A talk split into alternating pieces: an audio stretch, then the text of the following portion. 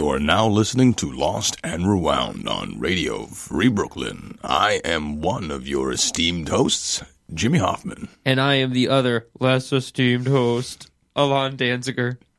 and it's time to get embarrassed with us. Ooh, lordy. okay.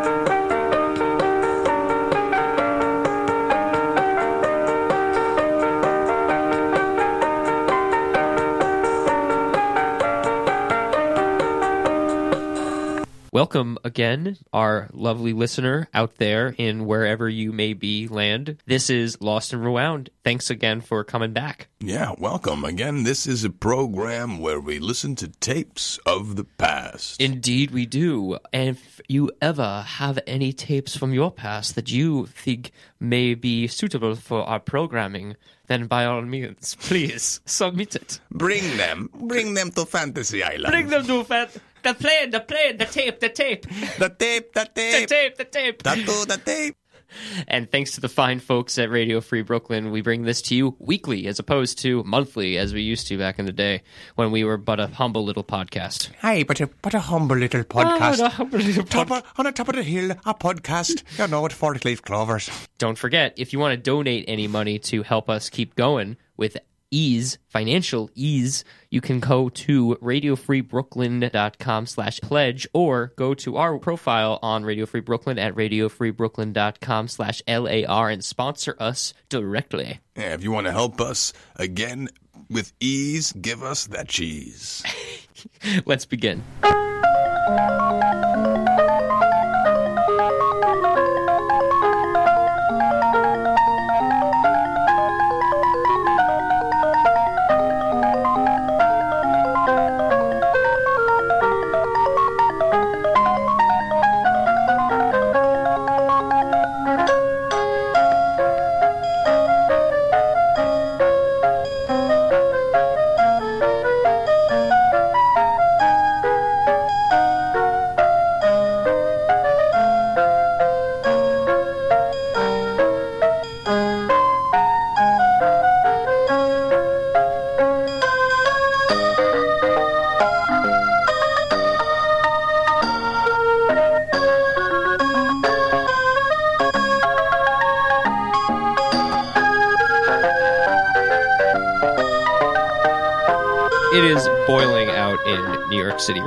It's a hot, hot, It is- hot day. It is there's no joke weather going on right now. For me at least, I don't know about you, but I have an internal heating system.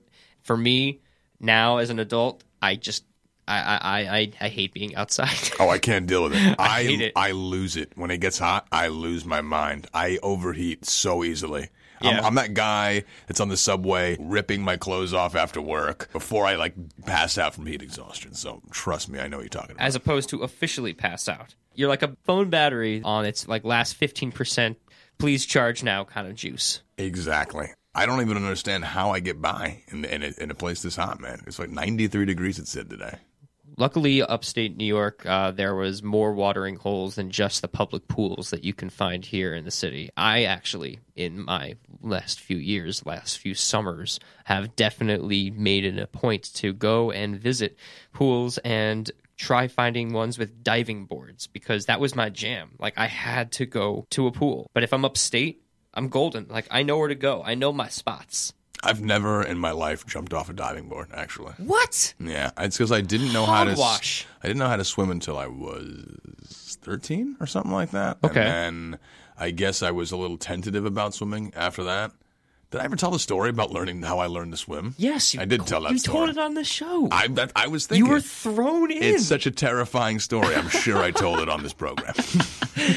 well, the summer is uh, representative of how your mind is after school finishes up, and so your mind is free for this episode. We were originally supposed to have a guest, and he will be here next week. I don't want to We're spoil. not, we're not going to talk any smack on him. He's, he's no, he's no, no, guy. no. We're, we're not going to spoil anything right now. Though uh, I will say that I was not prepared for today's show. Although because of the goodie bag of Danziger's own clips from past, I certainly had plenty to talk about, including this clip of which was recorded in the summer of 1994. Hello, this is Elann Dexter, here reporting in 1994. The uh, summer! School's out. I'm going to sixth grade. And once I'm out of sixth grade, I will be in junior high. And I'm in second grade. Yeah, she's got Miss Mira.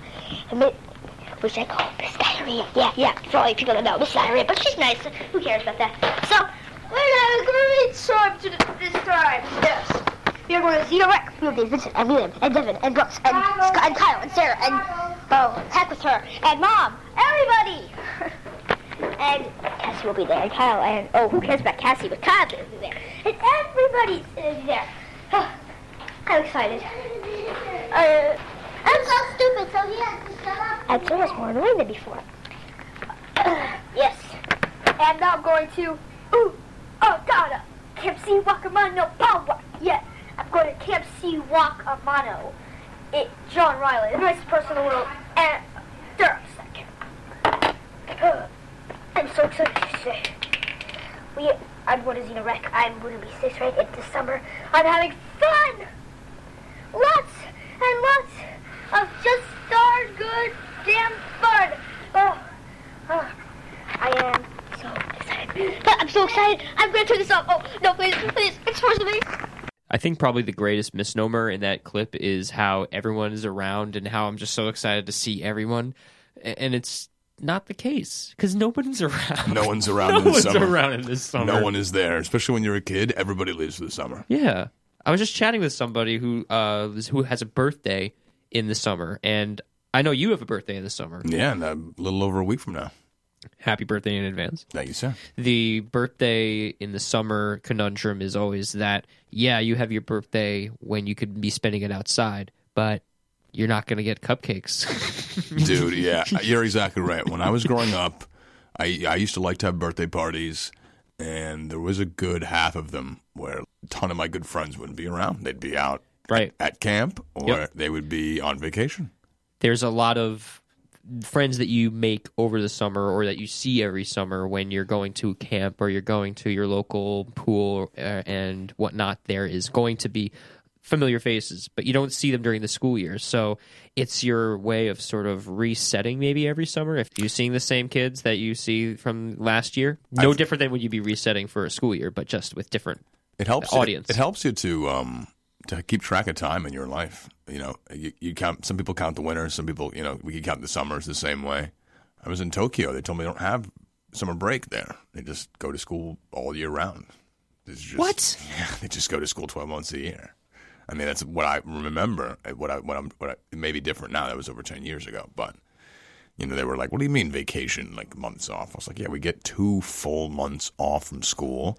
It's awesome." I was always super excited about summer, and I actually, when I was growing up, was not really a summer camp kid for the most part. well you did go to the boy scouts camp we talked that- about that Went to that Boy Scout camp. I remember there was one point when my father asked me when I was really young. He said, "Do you want to go to camp every year?" And I was sort of indifferent. My father was a teacher too, so he, he figured he could spend a lot of time with me. Go to a lot of ball games, go to the beach a lot, going to the park, hanging out, playing sports, that sort of thing. You know, I mean, summer vacation is it's I, I miss it honestly. You know, adult life is not the same. When summer comes, it's just hot. Well, let's let this experience of being on this show let us go back, way back, back into the times when we didn't have to worry about being all adult like. And now you're there. There in the and past. So, and so, while we're there, tell me, Jimmy Hoffman, what was a summer in the city that did not involve camp like? So a summer in the city with no camp, um, the city is a lot emptier in this in the summertime. Sure. for sure. And um, it was boiling hot as always. A lot of ice cream. Always eating ice cream any chance you get. Yep. for me, it was always doing just summertime activities, trying to find something. You know, all year round, you, I feel like you sort of want to do stuff, and you don't end up getting out to it. Sometimes on the weekends, you go to museums or the zoo or stuff. But summer, it was just chock full of events. And actually, every summer, what I used to do is I would have my friends who were around during the summer, and I had like three or four friends I used to hang out with when I was a kid, and I would schedule myself play dates with them every week, and I would try to schedule every single day to hang out with someone. Wow. Yeah, I would really, and it, it wasn't that I was like a really super sociable kid or something like that. I just didn't want to be uh, bored. I guess this was mostly before I got video games. and after When- that, I was locked in my house That's a good question. When did you get video games? when I was like 13. You didn't get video games until you were So I was 13? 13, and the first thing I got was a was a PS2 actually. you got a PS2 when you were 13 years old, and that was your introduction to video games. But Yeah. clearly, you had been playing video games before then. You just didn't have them. I them. didn't have them. Yeah, I- Right. I, had a Game Boy, but I don't feel like it. You know, it wasn't a home console. It didn't. It didn't suck you in the same way unless you were playing Pokemon. I didn't really dig Game Boys because I realized that video games was something I like to play at night, and they hadn't invented the, or at least I wasn't balling enough to have one of those like. Game Boy Color. No, not even. I don't think Oh, it with was the backlight or yeah, whatever. the backlight. That Yeah. They developed it over time. They didn't have it at first. yeah, the original Game Boy. You couldn't play at night. Yeah. You couldn't see that thing. I know what you're talking about. Like it just didn't seem like something I really wanted to do before I went to bed, and that Yeah. was the only time other other other than that maybe like being on the road, being in a car. Thinking of the amount of times that I would be in a car for that long of a period of time where I would actually get bored, I can't think of many times that I honestly would have wanted to uh, rock a Game Boy. But I also got car sick a lot when I was a kid.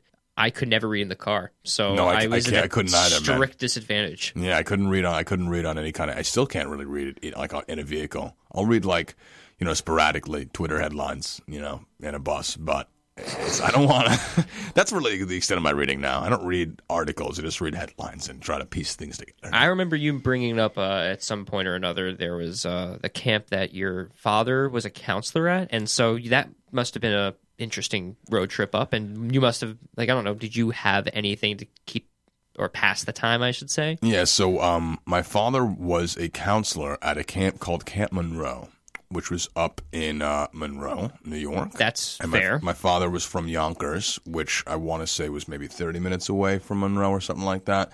And Monroe would take us like a little over an hour to an hour and a half to get to. And my father had been a counselor there for like years and years, so he knew everybody at the camp. And they basically would just go, hey, you can go and have free reign for anything. So we'd go there and go horseback riding and go and swim in the pool or go to the go kart track. Um, the cool thing was that when you were actually a kid at the camp, everything was very scheduled, you know, and you'd have like certain times when you could do all the different activities, and certain activities were open only at certain times of the day. Yep. And, you know, everyone would kind of be like, you know, everyone really wanted to do certain things, so you'd come at a certain time of the day and be packed. And what was cool is that since we were like friends with the owners of the camp, they would let us go to any spot at any time.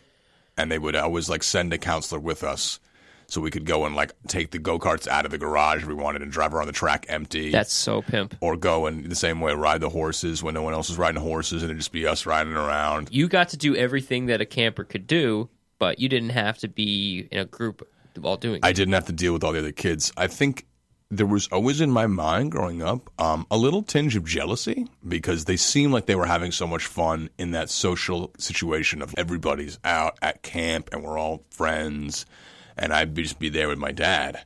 How um, many summers did you do this in a row? I think we'd I'd gone to Camp Monroe probably for a period of ten years, Jimmy. and I would go over the summer for like we would go we would go like for just a day. That's a long time, dude. I didn't realize you would went for that many years. Yeah, maybe I mean maybe minimum seven years. We would go usually.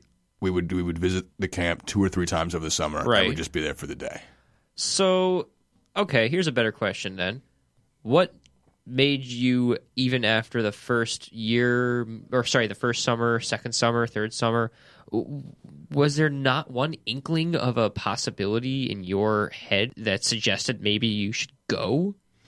I think the reason why I didn't want to go is I never was willing, and this is something I've been my whole life. I didn't want to uh, dedicate the real time. I didn't. I, the the fact that they had to go for the whole summer that was what got me. Wait, you re- like you couldn't even go for two weeks? No, that that, that camp was a, was a, was a straight up two month summer camp. Ooh, that's so you rough. yeah you went the week school ended. You left the camp the week school was starting, and that to me was too was just too much. I just couldn't say. I just I didn't want to do the whole thing. I agree with you. I, I would be the same way. I went to sleepaway camp once myself, but uh, I did not get to go for that long. I, I guess I could have gone for longer, to be fair. But looking back, I distinctly recall wanting to keep my sleepaway camp experience to as nominal of a period of time as possible. So I went to Frost Valley, which is very well known in New York because it is the YMCA sleepaway camp that almost everybody in the city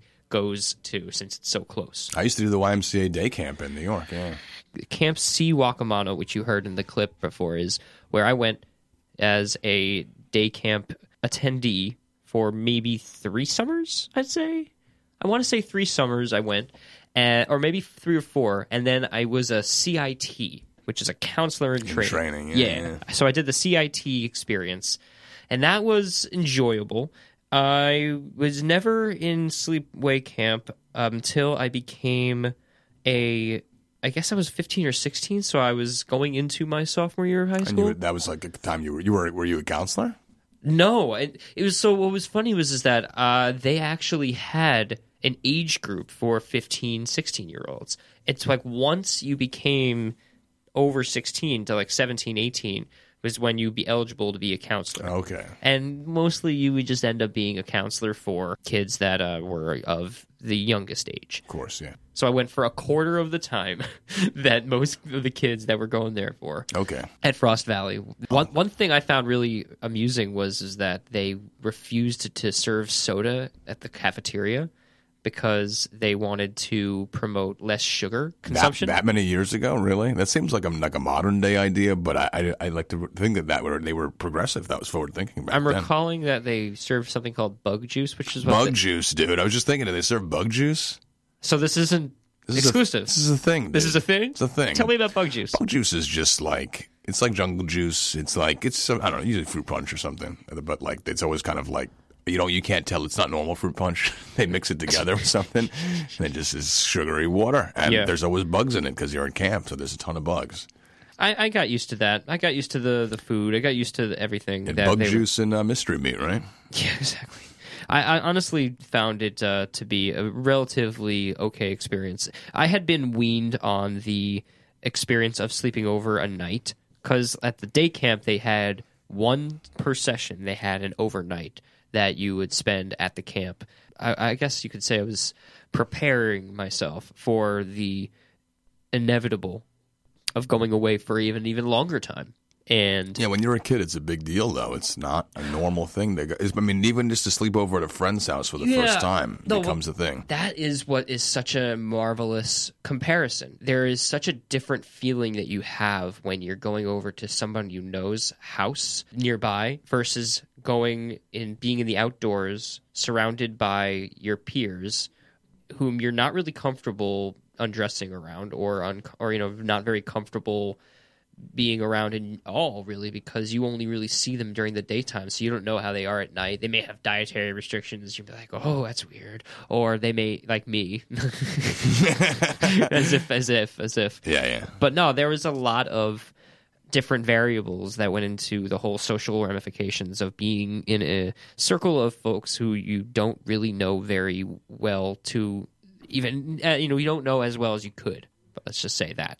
You're in a very unfamiliar territory. You're in the woods. You're surrounded by nature you have bug spray on you so you're prepared but you're waking up that next morning and you're not showering you're Yeah. your, your parents aren't going to be waking you up you're Yeah. going to be woken up by a bearded hairy sweaty man who's telling you to get up and it's time to go greet the day Yeah, early in the morning, right? yeah basically I actually also now that I now that I remember, actually, I used to go to um sports day camps too.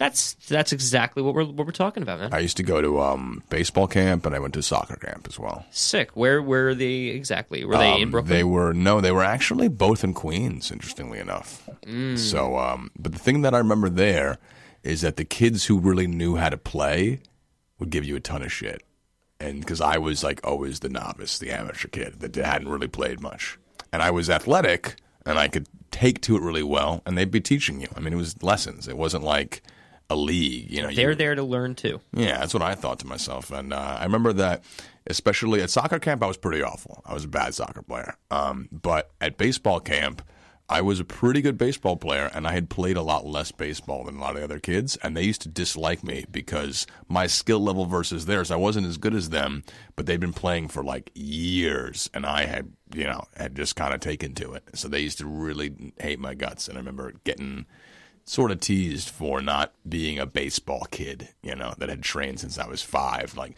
trying to throw a curveball before I knew how to spell, sort of thing.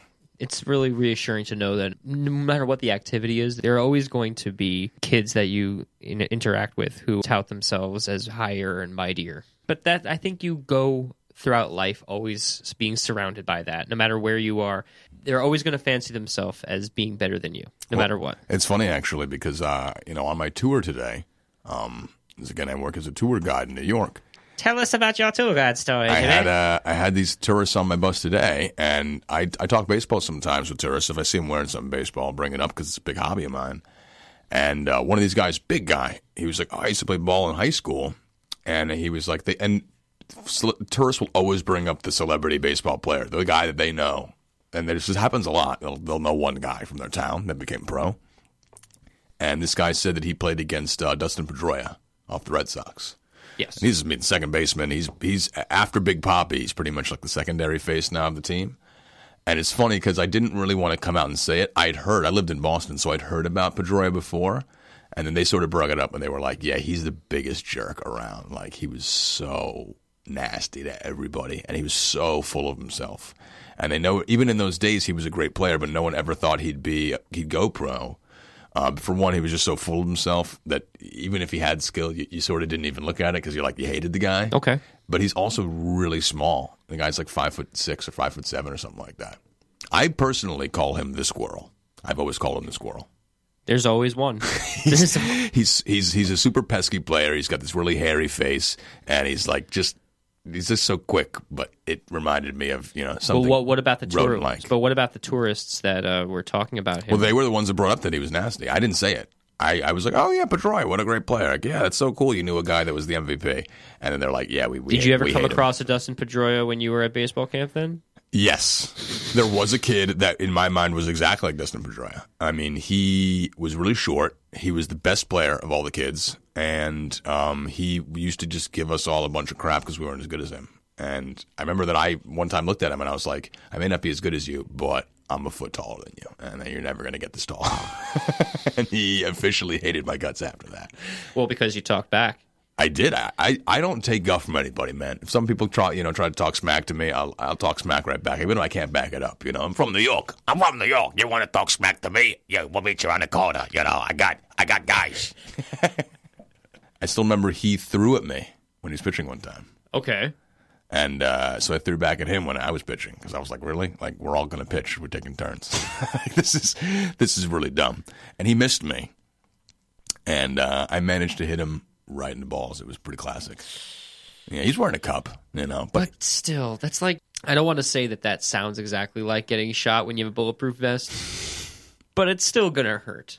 Oh yeah, he he was he was definitely in pain, and uh, but he was sort of my rival. He he would he was he had picked me out as the kid he wanted to make fun of, and then he then he threw at me, and I'm thinking the same way. Oh man, I can get hurt. So I made sure to throw it him below the waist. I was just going to try to hit him on the leg or something like that. And I in my wildest dream never thought I hit him in the balls. How did how did that uh, play out then? It was pretty amazing. Uh, I actually learned a new pitch as I was throwing at his balls. Like it was, so I, I learned how to throw a split finger fastball, and I was like, I'm going to split his nuts and be perfect. And a split finger fastball will will have like just a downward movement.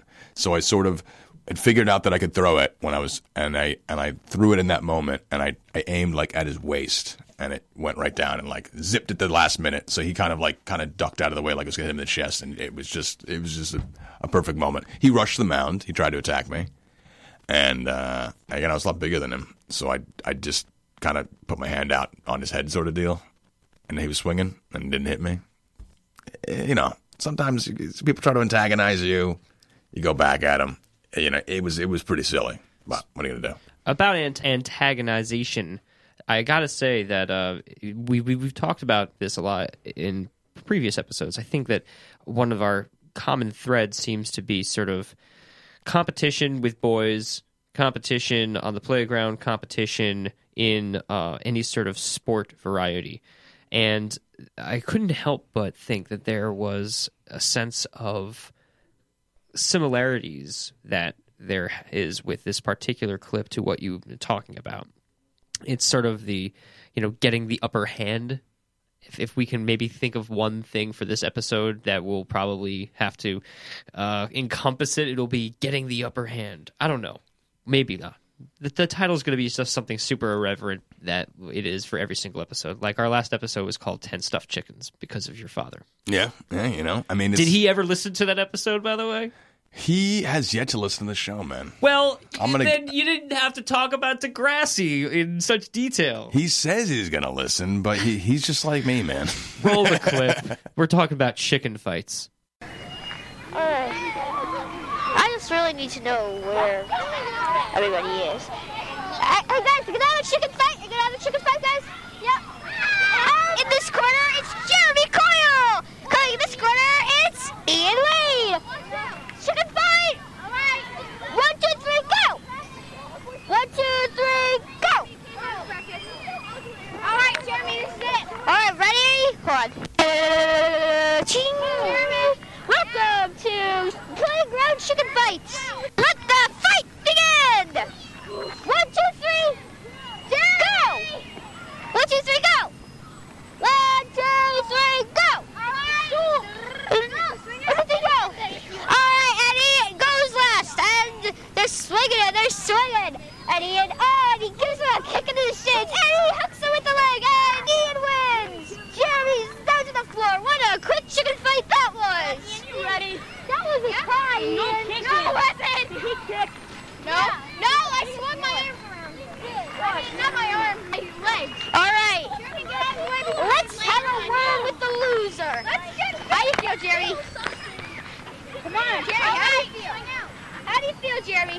We get a word. Oh no, Kissie's got the Eddie's got Kissy. Eddie's Eddie's like, oh yeah, man. Oh no, he's trying to get back up, but Ian's coming the hook. Ian is coming the hook, and Ian is the new champion.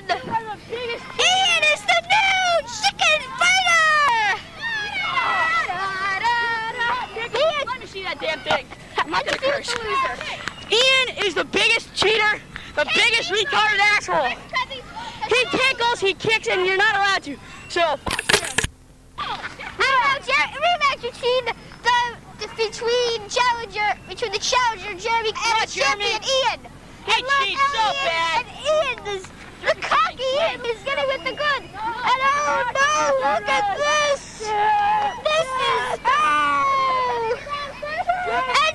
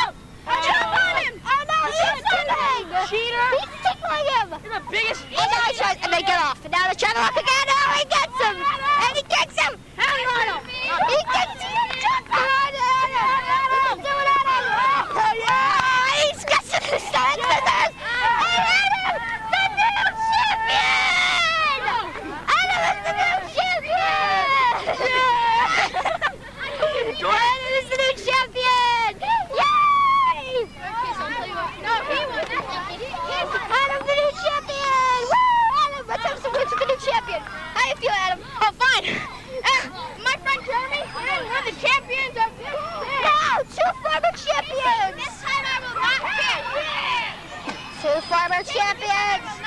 Ian and Jerry going against each other. Two former champions going against each other. Alright, punch me in the face. He went to hug Jeremy. Punch me. Jerry, you feel like this to Ian when I was back then? I don't.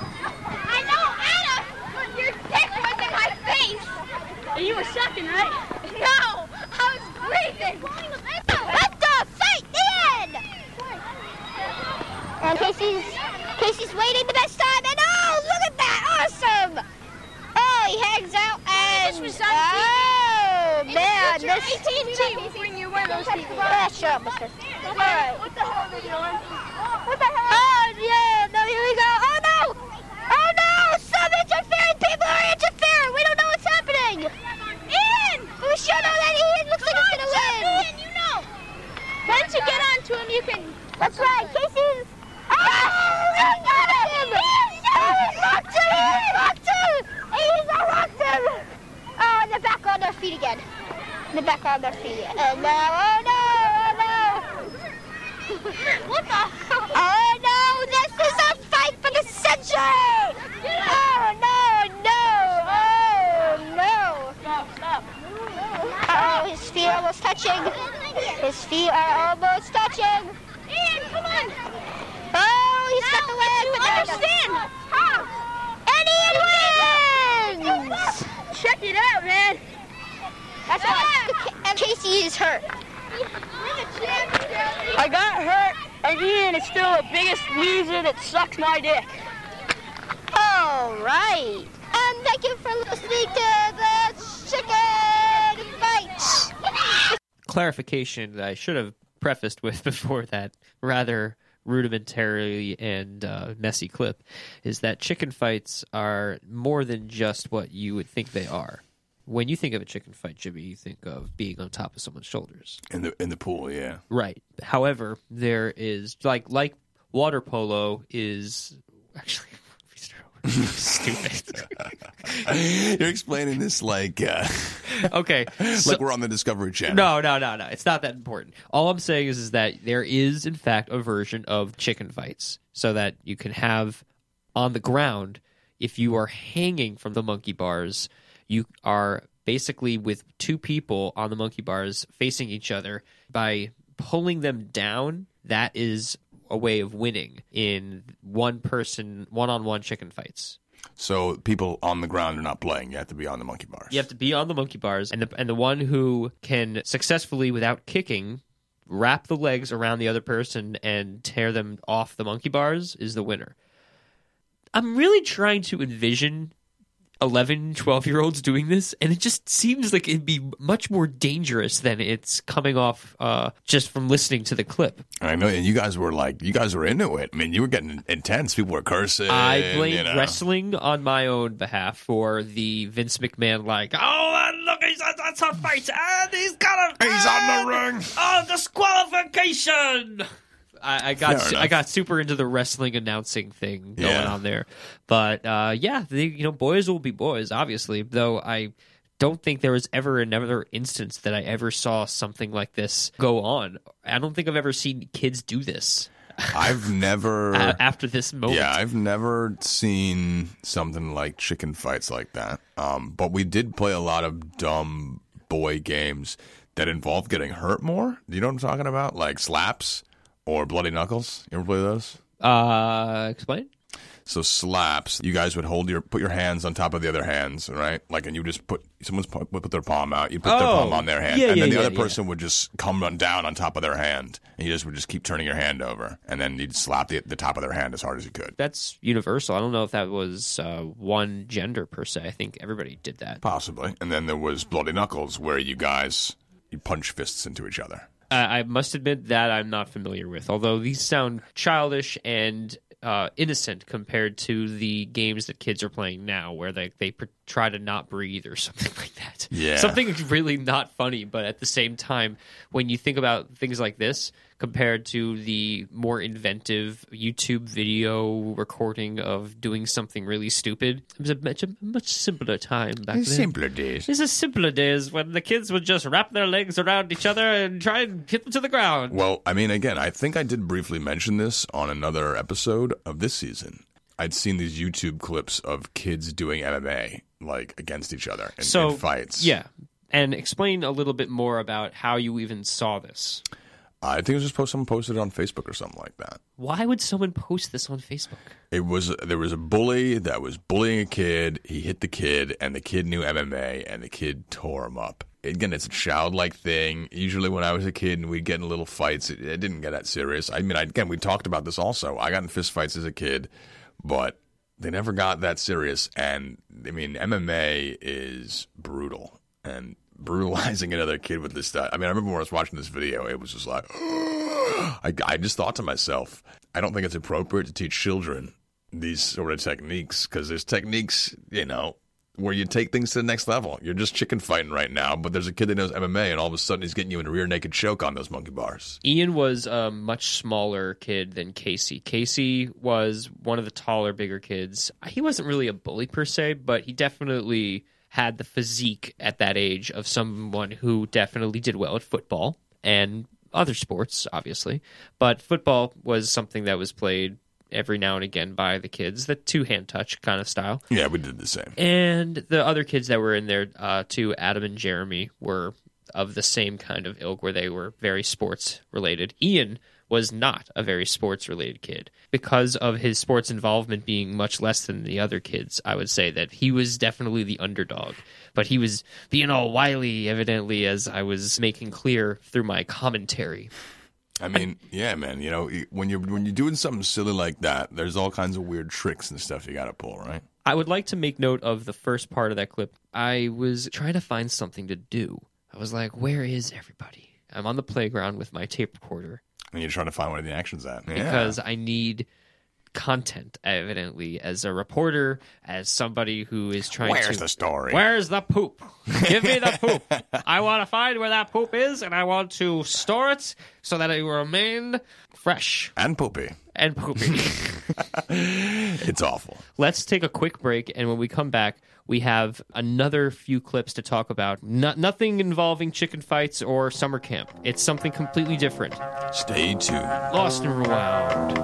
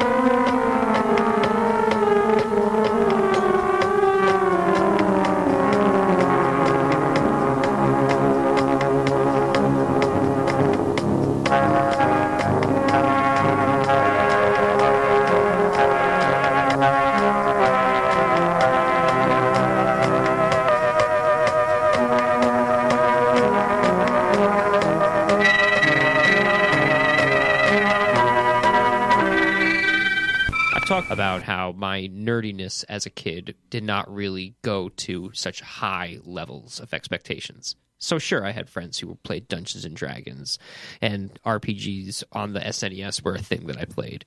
I wasn't reading any fantasy novels. I didn't really have a real finger on the pulse of the dragon canon, if you want to call it that. Fair enough. ultimately the games that existed throughout my circle of friends as I grew up in Woodstock, New York, were that of mostly just video games. And Dungeons and Dragons was certainly played, and I entertained it every now and again. But there was one thing that I entertained that I could not get into, and I tried, and then it never existed past 1995, and that was Magic the Gathering. And Magic the Gathering began in the mid 90s. It still goes on to this day, to my understanding. No, It- they're they're still putting out new cards. it is a multi-million dollar industry and kids continue to play it that were not born when it had come out and i think that's really marvelous i'm going to play two clips right now the first one is basically my introduction to magic the gathering because i had no idea what it was up until this recording had happened Let's listen to this magic. Now I guess we can watch a card game. We should have like record a game. Are you done? Are you done? No, Oh, this is boring. It's boring. My Just graveyard on that side. yeah. listening. You done? Yep, I'm done. Did you just on. Uh, I joined. Whoa, the guy you that's just really insane. I just it. Uh, I used my healing side. Oh, yes. Oh, I need mana. Oh, wait. Hold on. I've got to discard. No mana. I'm serious. I have no mana. I'm so mad. I have to I'll discard. discard this. These are awesome playing? Cards. What you playing? I've got these awesome magic. Here. Um, Yes, everyone's saying. Okay, I, I didn't know. I don't know. God, speak up. I want to say. God, some people. what does it mean to be included in something? You have friends who are involved in something that looks new, exciting, somewhat intricate, and all you want to do is do what they're doing. It's definitely not an ideal situation when someone is in a position where they are the last person to know. But that's how I always kind of felt with a lot of these activities. I always felt like I was always like the last person to know. So in that clip, it's just a perfect example of a, complete and utter disbelief that there was something else that was going on unbeknownst to me, and that nobody told me about it. no, I was uh, I was right there. A lot of my hobbies from childhood were bandwagon hobbies that Yeah. people I knew were doing it, and I just went along. I'm, and I know for sure that video games was like that. You know, I didn't have a big love of it when I first started playing them. They were cool. My friends were really into them, and now I play them more because I played them so much growing up with friends of mine. Magic was another thing that I personally got into because of friends of mine getting into it, and I ended up liking it a lot. Who was the friend of yours that was into it the most? It was probably Zach. It was probably the Zach. guy that we had on the show before. yeah, yeah, yeah, yeah. Um, the Zach and his. It was actually his older brother. Zach's older brother Adam was really into it. He used to play when we were kids, and we used to actually watch him and his friends playing. Like, and he played with all the really old cards, and then he had a huge collection of the really old cards. So by the time we wanted to get into it, we were buying the cards that were like the newer generation. But then we could go, and he had all the Like his brother really liked playing them, so we just had access to all these old cards, and we could make these really cool decks with cards that nobody knew about that were a lot of money, and so we would actually have like basically these decks we would go to school with because the game had become really popular, and we would just be able to school people because we had access to all this old stuff from the last generation. That was cool. Was it like a full speed ahead kind of thing? I definitely played it in middle school, and um, I want to say played it for maybe a little bit of high school. It was to the point that I used to bring decks with me to school, and we would play over lunch for for like for like years. Do you still know how to play? I do still know how to play. Explain to somebody listening now who probably doesn't know how to play because I sure as hell would not know how to describe this game, much less I know how to describe anything really well at all. but to explain a little bit. Well, I know that they have added a lot of new rules, and there's like new functions of the cards that I don't I don't understand the new functionality. The good thing is about the newer functions is they'll typically explain it on the card. So basically, you're Harry Potter, except that you're trying to kill the other wizard. Yeah. So I guess you're Voldemort, right? And then You're wizard against someone else's wizard. yeah, wizard against wizard. But it's only two people. Uh, only two people. Well, you could play with more than two, but that was not the way the game was played. Like if you did that, you had to make up your own rules for it to work. And we did so often. We do like a tag team or like a two versus two sort of deal. But it was a one versus one game. You'd start with twenty life, and you basically you you're a wizard, so you gain your magical properties from the lands around you. So you had to gather lands, and the lands were called lands. But then they would the lands would produce mana, and mana was the magic the, the magical whisperings that allowed you to, to cast spells, basically. So you would have to gather all this land, and typically there was I want to say six different types of land and there, that would mean that you would get different magical abilities from each different type of land. So they were uh, one was a swamp, one was a forest, one was plains, one was an island, one was a volcano. I yeah, these all like sound that. familiar. Like red was volcano. Yeah, and they were always color based, basically. There was like island, which was blue, exactly. and then plains was white, exactly. and then black was swamp. But then, like, and all the cards were uh, of the mana were corresponding to whatever uh, color they had. The, the color was corresponding So to that. yeah, the color would kind of give you the hint, and Yeah. then each card would be a certain color. So swamps was black, so you could cast black spells with swamps, and then people would typically do one to two types of magic per deck. So you'd have black and green, or black and red, or black and blue, or green and red, and you'd try to do ones that complemented each other. And then what you would do is you would cast spells that either would attack the other person with different magical abilities, or you would cast spells that would that would summon a creature, and the creature could also attack the other person. And then they would have their own creature, and then you could all summon different amounts of creatures, and each creature would have a certain amount of strength. And then you'd battle against each other, and the world of Magic the Gathering, they had their own world, but it was really similar to Lord of the Rings the monsters were really similar to Lord of the Rings monsters in the way that there was orcs and there was goblins and there was dragons and trolls and the classic canon of fantasy monsters. They weren't trying to get fancy with it. And there were ones that were fancier that were specific magical, you know, from Magic the Gathering and there was there was like heroes and characters and stuff.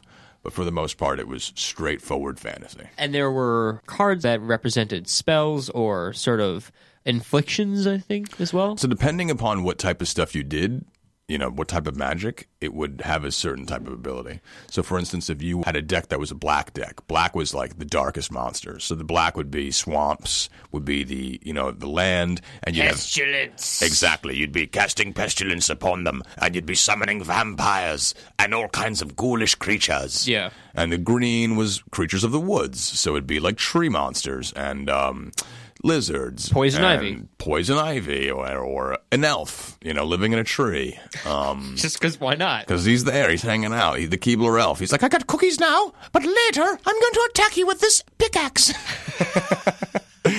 then yeah, of course you had the, the the sea monsters of the water one. The red one was mostly fire based creatures and like uh, desert based creatures. And uh, the white one was holy monsters. So the the plains would be like angels and uh, lions for some reason were considered like holy. Um, Siegfried and Roy. and Siegfried and Roy, and they'd come in on angelic wings, and they'd come in a chariot, and then they'd cast a magical spell where with their disappear. white Siberian tiger. Yeah, so I want to say that my best deck was I had a black. You remember your best? I do believe remember my best deck did. What? It was Okay, I gotta hear it this. was black and blue, uh, because I'd come on, I was going to give you a rise, you know. and my deck was creatures that would fly and creatures that could pass through walls. That was like my my thing. Because if you had a creature that could fly or a creature that could pass through walls, another creature couldn't necessarily stop him unless that creature could fly also. And the ones that passed through walls just basically couldn't be stopped, and they were pretty rare. So I had like ghostly pirate creature guys, and I'd have uh, you know winged serpent monsters and stuff like that. And uh, I was basically that was my jam. Oh, and I'd also try to mess with people. So I had cards. Blue would also like make you get annoyed. so for some reason, you'd have spells like misdirection, which meant if somebody cast a spell on you, you could cast a spell which made the spell be cast back on themselves. Yeah, so people used to hate me.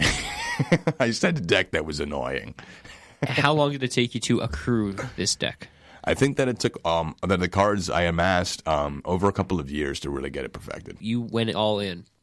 for that was the thing is people certain people would be constantly remaking their decks and they would be you know having trying to have a theme you know but for me that was the one that was i just wanted to make it really good and, and I, it was my baby and I, I always thought if i if i get cards i would just put them in that one deck rather than constantly shuffling them through all the different ones Did it ever come up at any one time with friends that you play Magic the Gathering with to share decks? you would never You would never share decks. You could you would lend somebody your deck, but the integrity of your deck would stay the same. Meaning, Yeah. that don't take a card out of my deck, bro. Ah. like don't don't take my cards. So bro. this is where I messed up because uh, the demise of my deck, which I don't even know how big it was, I don't remember. But I when I changed schools, I never saw that deck again because I had combined it with another kid named Snow O'Connell, who we've talked about that on the show before. He does like professional BMXing and all that, and he's uh, in California somewhere. And trust me, Snow, I don't really care about this at all. No, my- you probably don't even remember. If you this. have the deck snow, you can send it first class mail to, to Radio Free Brooklyn. But if you don't, nobody cares. when I changed schools, I never saw that kid again. I never saw that deck again. And I just was really indifferent to the whole nature of being a Magic the Gathering player because after sixth grade, it totally ended. There's a, a lot of cards that I w- would see over the years after, and I just never really cared enough. I was always like, oh, well, as the tide went away with those cars. I cards. so did my love. days, yes. My friends, they do still try to like. They don't play the game really, but they always are like, "Oh, yo, did you hear they got this like new part of that game?" And I can't believe that they're still talking about it. And I have one friend where every so often we'll have like a party, and it'll be with all these old kids that we knew since childhood. So they knew that he knew that we all played this game, you know, 15 years ago. And he just always tries to hype us up and get us to play the game. But what he always wants us to do is we'd have a party, we'd all get drunk, and he goes, dude, we're going to go to the store and we're going to buy like 50 packs. And then what we're going to do is we're going to hand, we're going to, he did what's called a booster draft, meaning that we're going to open the packs together and we're going to pass the cards around and you choose one card out from each pack and they just pass them in a circle. And then you make your deck out of the cards that you got in that moment. And then everyone just kind of battles with the cards that they have. And there'd be some kind of prize. We'd make like some, people would put in like five bucks each or something like that. And then you get, whoever wins gets like the, you know, 50 bucks or 100 bucks prize. It took away all of that, like the thing of like, oh, I've been making my deck for years. I've been working on this forever. No, this is the best. My creatures can only be blocked if you fly. And you don't fly, so you're in trouble. Like it took that out of it. I have worked so hard for this. he basically the whole idea was you really had to be smart because there was definitely strategy involved. There's one more clip I wanted to play in which uh, Eric describes a card. Today I'm going to right here. Oh, I didn't know that. Today I'm going to explain the difference between mono and poly artifacts. Mono and poly are divided up um, in the first cards, which were alpha and beta. That's what I meant. Did you hear that? if not, so what? A disrupting scepter, for example, did you hear that? For example, is an artifact, which is mono. Opponent must discard one card of her choice. That is what it does. Thank you. So he was talking about artifacts. So artifacts were the one type of spell that anyone could cast, and you didn't need a special type of magic to cast them. Okay. and you just needed mana, any type of mana, and they would basically be like as if you found a special, you know, a special relic, and anyone could access it, and it, and it enhanced your power. So, Sort of deal was the idea. It'd always be like a charm or a crown or an obelisk or something that was supposed to be like giving you more power or something like that. Or say it was a sword, and you'd like the sword would help out your your dudes or something like that. It was not color specific. It had, No, they- it's had- okay. it's- it had its own color, and its color was just like beige or something, and anyone could use them. What would happen for most cards is you had to use a certain type of magic, but then they would have like three of this certain type of magic, and then the rest would be colorless, and you'd have to you could you could use any type of mana. So that would give you the ability to use two different types of magic in one deck, more or less, because you'd have one requirement that says, "Oh, this is a blue card, so I need two blue." And three colorless, and you could use three from your green if you were blue and green or something like that. I've learned so much, and yet I feel like I've learned nothing at all on this show. You know, you know, it's one of those things that even explaining this, I'm I'm I'm boring myself. like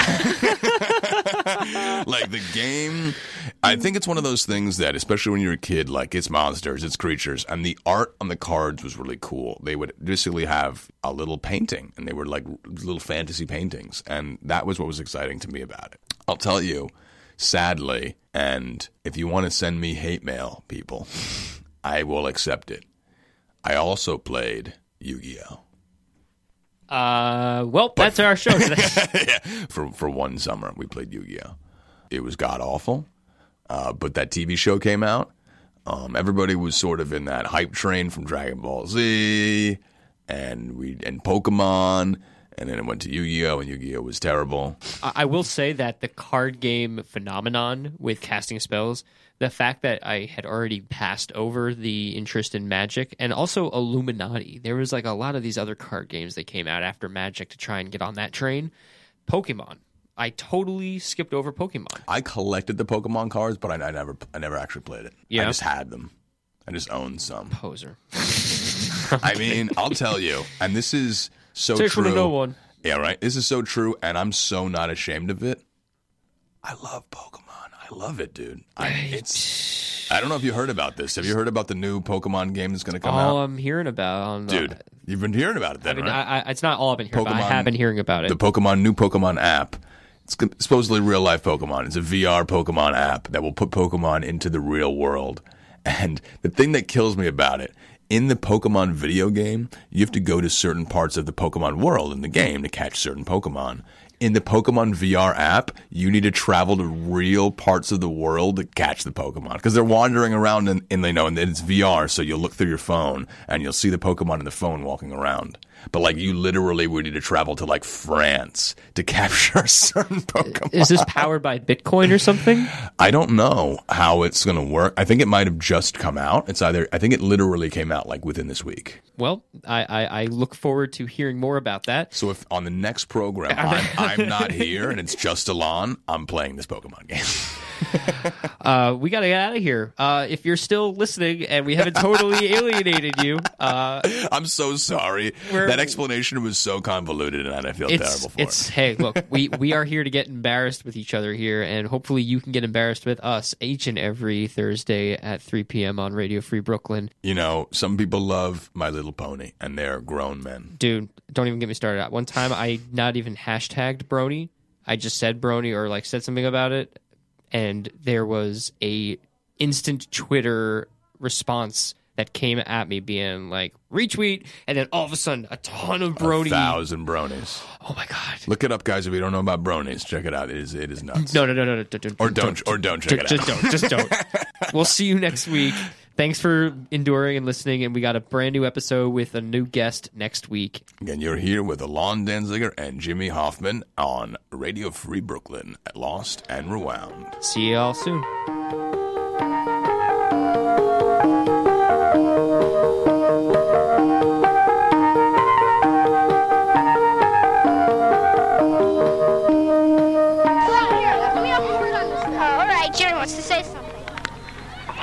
I am Stu.